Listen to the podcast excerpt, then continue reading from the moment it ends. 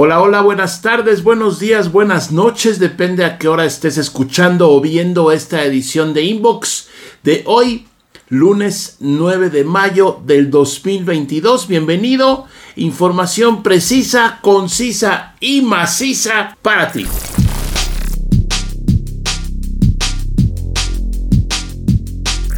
Mi nombre es Javier Matuk, gracias por escuchar o ver esta edición de Inbox. ¿Qué es Inbox? Bueno, pues un noticiero semanal que intenta resumir algunos temas de los más interesantes que hubo la semana pasada, porque no podemos futurear. Entonces eh, aquí intento sintetizar lo más interesante, lo más importante, sin tirar rollos, eh, sin darle muchas vueltas a las cosas. Así es que arrancamos. Hoy, martes nueve de mayo, mañana... No, hoy martes no, hoy lunes nueve de mayo, mañana es que estaba pensando en el martes diez de mayo, el Día de las Madres. En muchos países alrededor del mundo, el Día de las Madres se celebra el primer domingo del mes. Pero aquí en México, por alguna extraña situación que alguna vez leí, alguna, alguna idea, en, recuerdo que era de algún periódico, que fue celebrar a las madres el diez de mayo. Tú te sabes la historia mejor, igual mejor que yo. La cosa es que aquí en México se celebra el día diez de mayo, sin importar qué día de la semana sea. A mí me parece mucho más lógico celebrarlo un domingo del mes, como el Día del Padre, pero bueno, es lo que a mí me parece, ¿no? Y como yo nunca voy a ser presidente de este país y no voy a poder reformar esa, pues no es ley, esa, esa costumbre, pues... Mañana es Día de las Madres. ¿Y por qué tiro todo este rollo? Porque, bueno, aquí puedes ver un videito que hice con recomendaciones de teléfonos para las madres. Teléfonos que oscilan en los diez mil pesos. Sé que no es económico, obviamente. Yo sé que na, no mucha gente dice, ay, sí, diez mil varos para el regalo de mi mamá. Pero, ojo, el teléfono lo usamos veinticuatro por siete. Entonces, igual es una, pues una buena idea eh, que tu mamá tenga un buen teléfono para que lo use, lo aproveche. Y entiendo que hay, obviamente, muchos tipos de usuarias, mamás, ¿no? Desde la muy básica hasta la ya muy avanzada. Pero bueno, hablando de eso, me acaba de llegar este reporte de The Competitive Intelligence Unit. ¿Qué es eso? Pues es una compañía que se dedica a hacer estudios de mercado. Eh, un saludo por ahí a Ernesto Piedras, a Gonzalo Rojo y a todo el equipo que nos llevamos muy bien hace muchos años. Y ellos comparten sus estudios. Y este se llama Madre Solo Hay Una. Es el hashtag adopción y hábitos digitales. Entonces, ¿qué hicieron? Bueno, pues se dedicaron a investigar algunas cuestiones. Pero mira, antes de las cuestiones interesantes, déjame mencionarte estas situaciones. De acuerdo al INEGI, que es el Instituto Nacional de Estadística, Geografía e Informática, o sea, la, el organismo que cuenta cosas en México, que cuenta y hace estadística, el total de la población, del total de la población femenina de más de quince años, un setenta y dos punto cuatro son madres. Y es muchísimo. Es decir, existen treinta y cinco punto nueve millones de mamás mexicanas, de las cuales, de acuerdo con datos de la propia C I U, la compañía investigadora, la compañía que me pasó este estudio, pues el noventa y ocho punto siete cuentan con un smartphone. Bueno, pues todas, ¿no? Cifra que aumentó seis punto ocho en relación con el año anterior. Ok, bueno, pues aquí eh, algunas de las gráficas que yo sé que luego es lo que nos gusta ver, las grafiquitas. Perfil de adopción de las tecnologías de información de las mamás mexicanas. Pospago, o sea que tienen un plan, solamente el quince por ciento. Prepago ochenta y cinco punto uno, obviamente. Smartphones noventa y dos punto tres por ciento, ya casi vamos por el cien por ciento, pero bueno, feature phones o los teléfonos del Oxxo, como lo decimos, siete punto siete por ciento. Entonces podemos entender y comprender que las mamás están eh, pues muy bien conectadas. Eh, noventa y dos punto tres por ciento con un smartphone y, y claro, dependiendo obviamente ahí de qué sabor, versión, color, de todo, pero es un smartphone, ¿no? Finalmente. Y bueno, eh, otro dato que tenemos acá interesante es que los principales usos de smartphone que hacen las mamás, en este caso, pues obviamente el número uno es mensajería instantánea, ¿no? Eso no es ninguna sorpresa. Yo creo que de este ochenta y nueve por ciento, el noventa por ciento de ese ochenta y nueve por ciento es WhatsApp. Pero bueno, todo tipo de mensajería instantánea.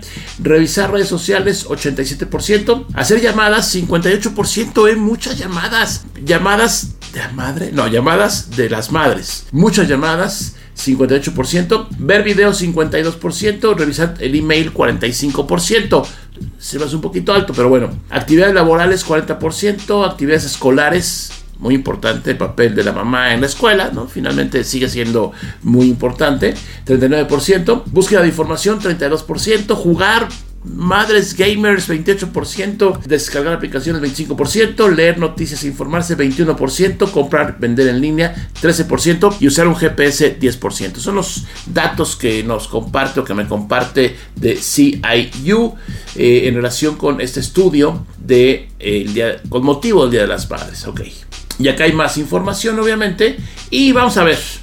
Preferencia de fabricantes de smartphones en mamás mexicanas. ¡Tómala! Samsung treinta y siete punto uno por ciento. Motorola veintidós punto cuatro por ciento. Huawei quince punto cuatro por ciento.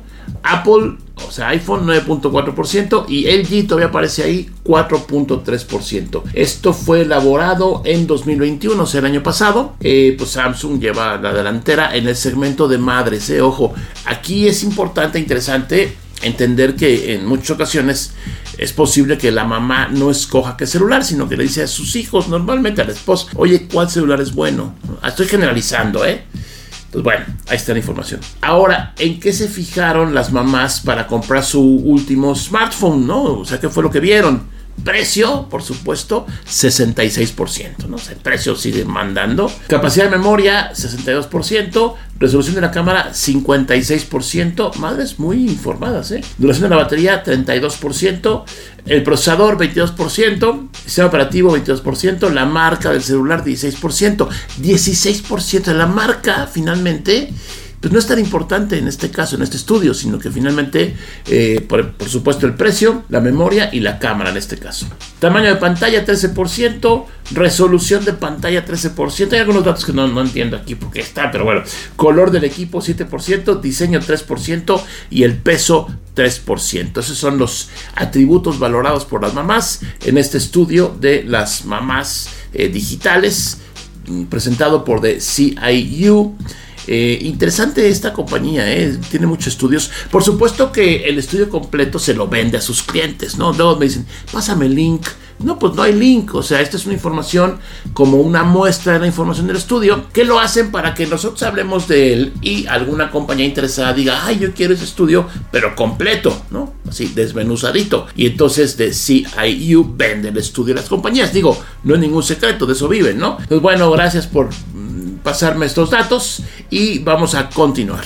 Bueno, pues tú sabes que las grandes compañías, eh, su fuente de ingresos pues varía, ¿no? De- dependiendo qué vendan, su, el cien por ciento de los ingresos se compone de la suma de todo lo que venden. En este caso, esta cuenta de Instagram que se llama Investing Alpha, Investing Alpha, Investing Alpha, está raro el nombre, pues hace estas gráficas muy interesantes, muy, muy curiosas. En este caso tenemos eh, cómo se divide eh, los ingresos de Microsoft. Vamos a verla así con lupa, está muy fácil. Servicios en la nube, el treinta y uno por ciento. Ojo, ¿eh? Nube, treinta y uno por ciento. Después sigue los productos de Office, o sea, el Office, ¿no? En general, eh, con el veinticuatro por ciento. No digo los billones porque pues, finalmente... ¿Cuánto es treinta y nueve punto nueve billones? Pues quién sabe, pero en porcentaje es muy importante, veinticuatro por ciento. Después, Windows. El Windows, el operativo más usado en el mundo, en computadoras. Eh, de que todo el mundo habla, todo el mundo se que muchos se quejan, muchos lo aman, muchos lo odian, pero finalmente Windows, que es la base del operativo de las mayoría de las P Cs del mundo, catorce por ciento. Uno pensaría que Windows es así como, es la lana. No, catorce por ciento. Esto, ojo, es el pago, bueno, lo que ganan por el pago de las licencias, ¿no? Que los fabricantes le pagan a Microsoft para que puedan instalar Windows en sus computadoras de fábrica. También sí, tú puedes comprar tu Windows ahí solito, pero eso debe ser nada, aún casi nadie compra el Windows. Normalmente viene, por supuesto, con la computadora. Luego, Xbox, todo lo que es gaming, que también se, se siente gigantesco, ¿no? Pues nueve por ciento, nueve por ciento, yo pensé que era más. Híjole, LinkedIn o LinkedIn, como quieras decir, esta red social profesional orientada a buscar trabajo, perdón, no, a compartir experiencias laborales, seis por ciento. que lo compró hace un par de años, seis por ciento. Anuncios en el buscador Bing, que tú digas, pues ¿quién usa Bing? Pues sí lo usan porque es el cinco por ciento de los ingresos. Eh, Enterprise, aquí no sé bien a qué se refiere con Enterprise, son soluciones más grandes, no sé la verdad, pero cuatro por ciento. Luego todo lo que es hardware, básicamente Surface y bueno, accesorios, todo lo que hay por ahí, es el cuatro por ciento de los ingresos de Microsoft, y en otros está el tres por ciento, que en otros son cuatro punto cinco billones de dólares. Un dineral, un dineral esto que es eh, los ingresos de Microsoft, cómo se compone, cómo se reparte el pastel.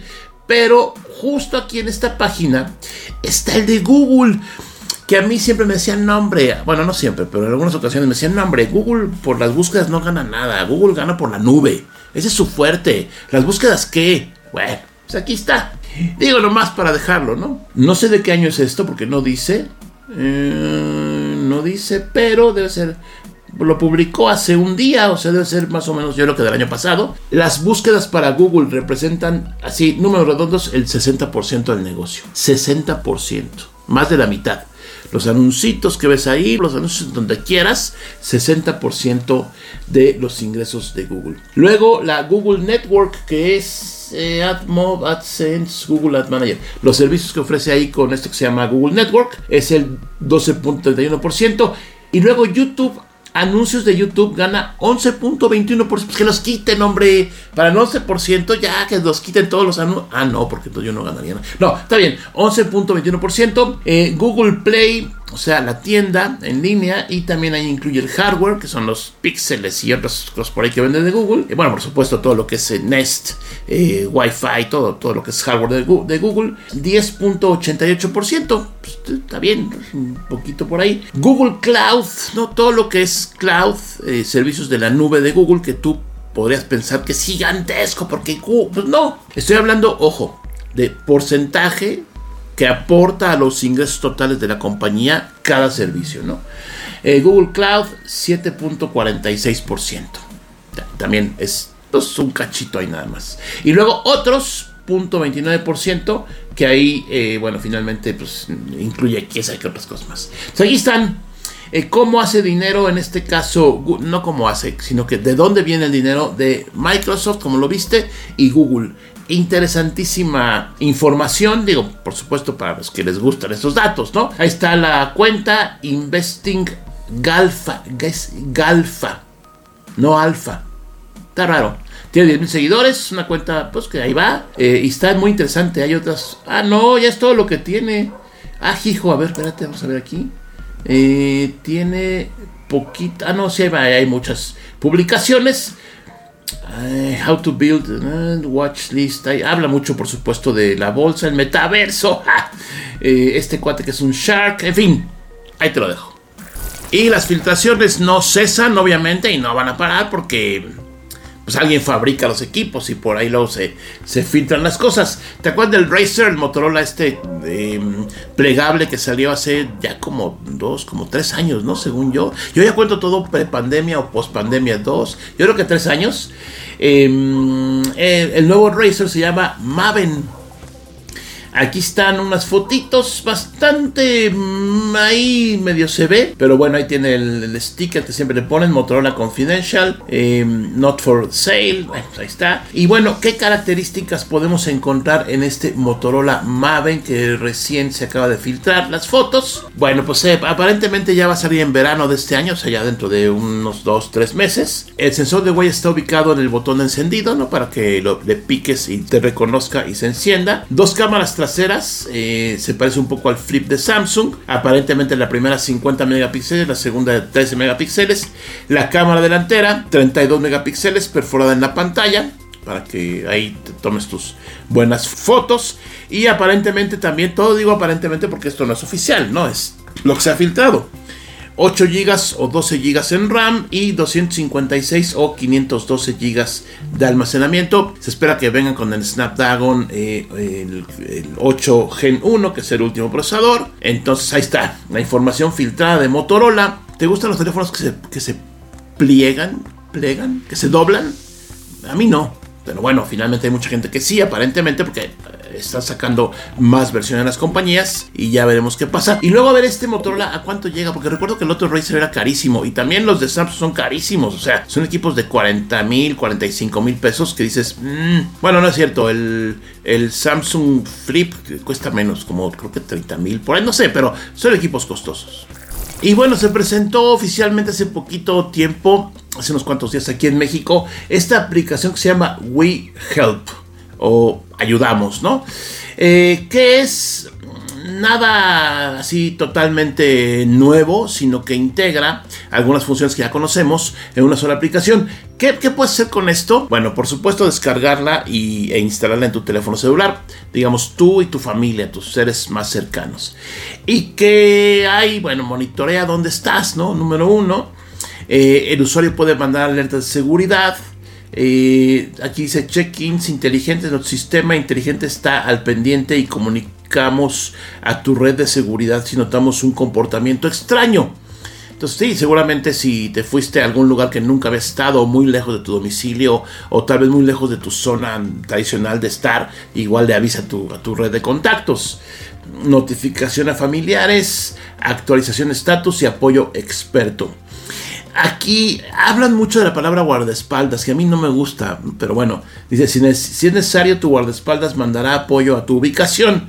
Eh, buena idea.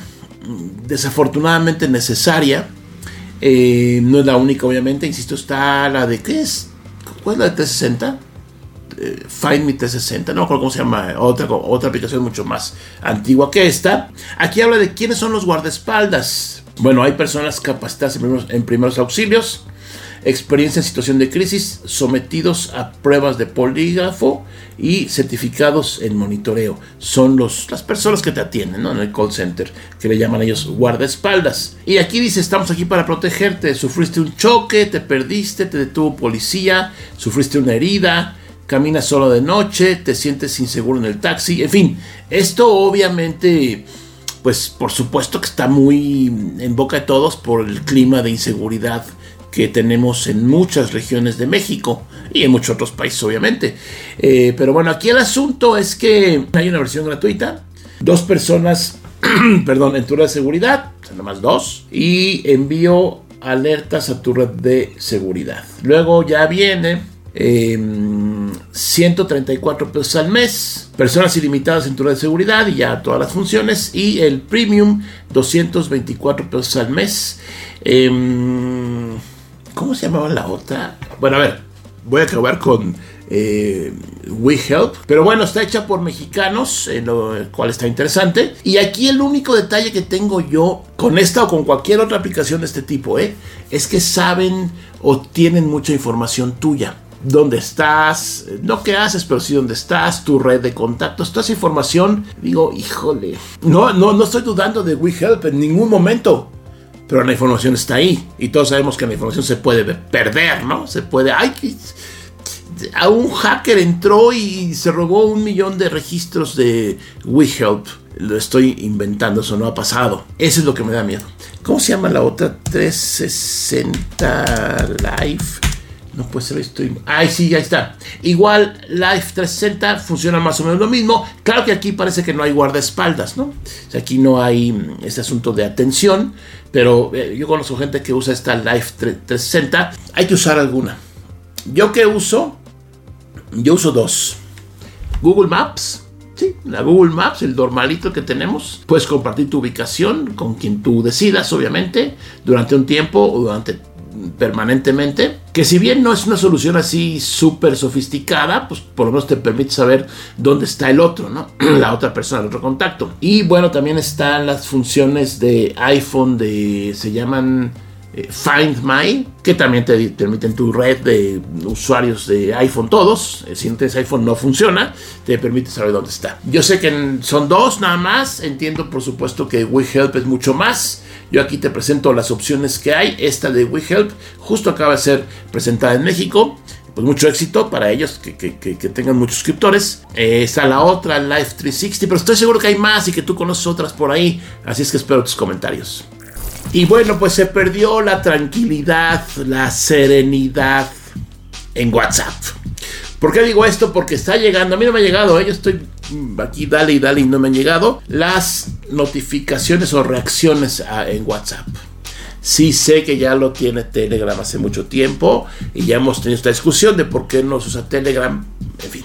¿Cómo van a estar las reacciones en WhatsApp? Pues simplemente vas a poder, como su nombre lo dice, reaccionar a algún mensaje con caritas, sonriendo, corazoncitos, manitas para arriba, eh, llorando, eh, suplicando, etcétera, las que ya conocemos.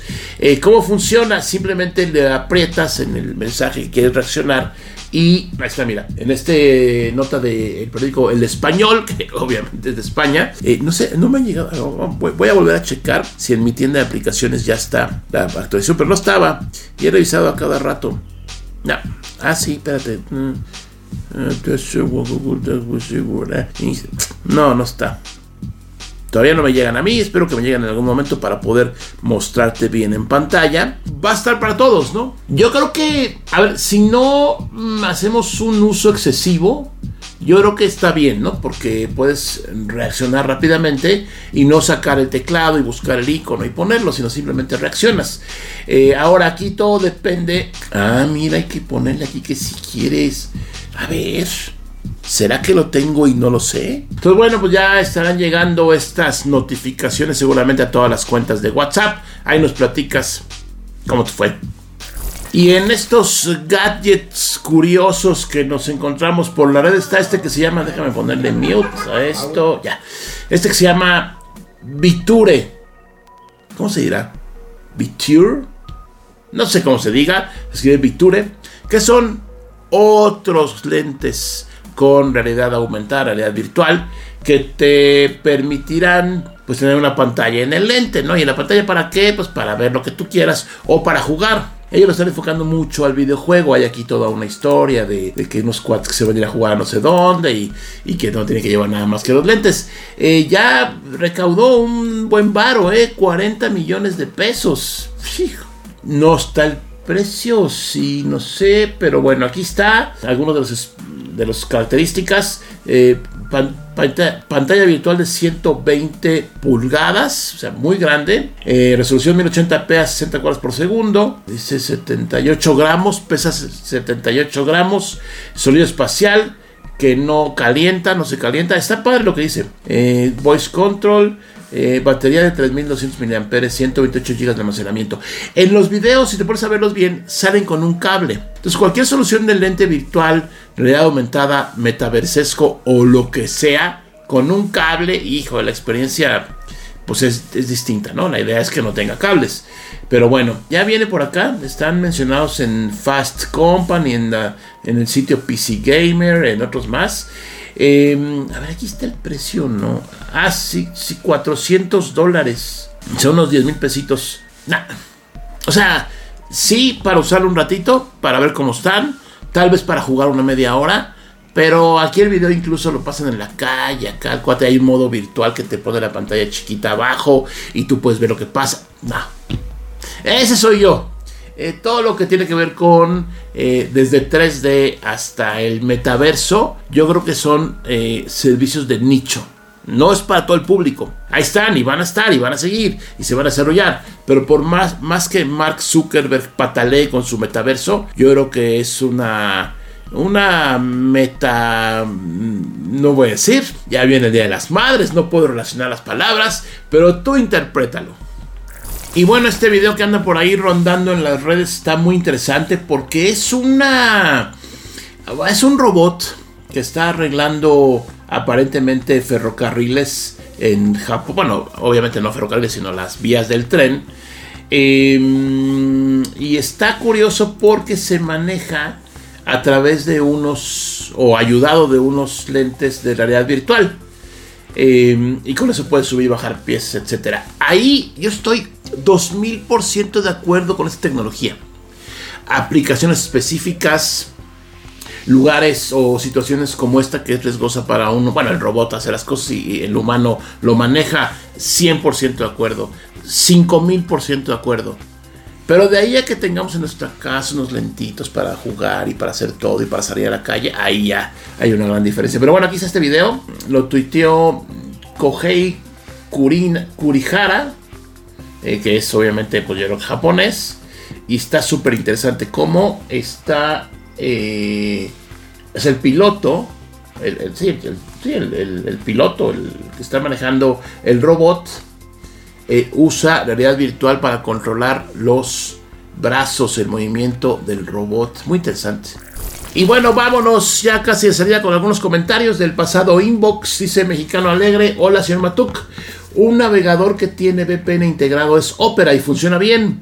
Espero que las nuevas implementaciones de Edge les sirvan para ser más usado por los usuarios, ya que es multiplataforma y por ahora muy rápido. Sí, el Opera yo lo he probado alguna vez, la verdad es que yo, yo uso otro V P N que ya saben cuál es, pero bueno, hay var, varios más, a ver cómo le va a Edge. Kyo Kusanagi: con todo respeto del mundo por su labor y tu trabajo, Javier Matuk es como el tío Gamboín de la tecnología. Que no, banda chaborruca. Un enorme saludo, dije. Gracias, Kyo. Si tú no sabes quién es el tío Gamboín, te suplico que vayas a buscar, pero bueno, gracias. Sí, no, y con todo respeto, mira, a mí me dicen de todo. Este comentario lo, tien- lo entiendo y lo recibo en, con vibra positiva. Muchas gracias a Kyo. Carlos R L S: hablando de cinco G, me llegó la notificación en mi correo de que A T and T ya tendrá esa tecnología para los planes, pero soy feliz con el cuatro G L T E y más con las llamadas Volte que me brinda la compañía. Un saludo desde Jalapa, Veracruz. Saludos, Carlos. eh, Random Volt: espero que pronto hagas unboxing del Redmi K cincuenta. Me gustaría saber tu opinión y me gustaría saber qué tamaño son los procesadores MediaTek Dimensity, que prometen mucho por una fracción del, de la comp- del precio de la competencia. Pues si lo consigo, con todo gusto le hago el unboxing, eh, estimado Random. Híjole, este Alejandro T M, eh, no puedo decirlo porque tiene una grosería. Bueno, voy a interpretarlo. No fastidies. Por programas como este fue que uno cero se convirtió en uno cero. Vaya por fin Matuk, justo lo que ya no hace ningún canal de tecnología. Bien Matuk, a fuerzas. Gracias por tus comentarios. Eh, es parcialmente cierto, pero no. Y si hay por ahí un par de canales que, que hacen más cosas que revisar teléfonos. Eh, que aportan, ¿no? Hablo de mexicanos, canales de México. Hay muchos canales, obviamente. Pero sí, yo creo que... Eh, el review de teléfonos es una parte importante porque todo el mundo quiere comprar un teléfono nuevo, pero hay por supuesto, afortunadamente, muchísima más tecnología de la cual hablar. Mari: ingeniero Matuk, gracias por la información, lo veo desde la primaria, yo ya me gradué, tanto tiempo aprendiendo de usted, mis respetos. Híjole, no sé si reír o llorar. Gracias, Mari. Jordan: en esos hoteles espaciales yo saldría a conocer a Diosito. Bien, Jordan. Jesús Damián Guerrero Ávila: Matuk, ¿me recomiendas el OnePlus diez Pro como primera opción de compra de gama alta? Pues sí, está bueno el OnePlus diez. Está por sacar Xiaomi unos teléfonos, de, creo que hoy es lunes, el jueves, los, creo que la serie once. Yo esperaré tantito a ver qué otras opciones hay. Esperaría a ver los Xiaomi, pero el OnePlus es un buen equipo, si te interesa. Dátelo, como dicen por ahí. Pues muchas gracias por ver este inbox o por escuchar este inbox. Recuerda que estamos todos los lunes en uh, YouTube, por supuesto. También en plataformas de audio como Spotify, eh, Apple Podcasts, Amazon Podcasts, Google. Todo lo que se llame podcast, ahí estamos. Por si quieres suscribirte, eh, ahí, aquí abajo de este de video, en el caso de que estés viendo este video en YouTube, están las ligas para que te suscribas. Eh, gracias por verme, gracias por compartir. Suscríbete al canal de YouTube si te gustó este video y los demás contenidos que por ahí publicamos. Y por aquí nos vemos con más contenido para ti.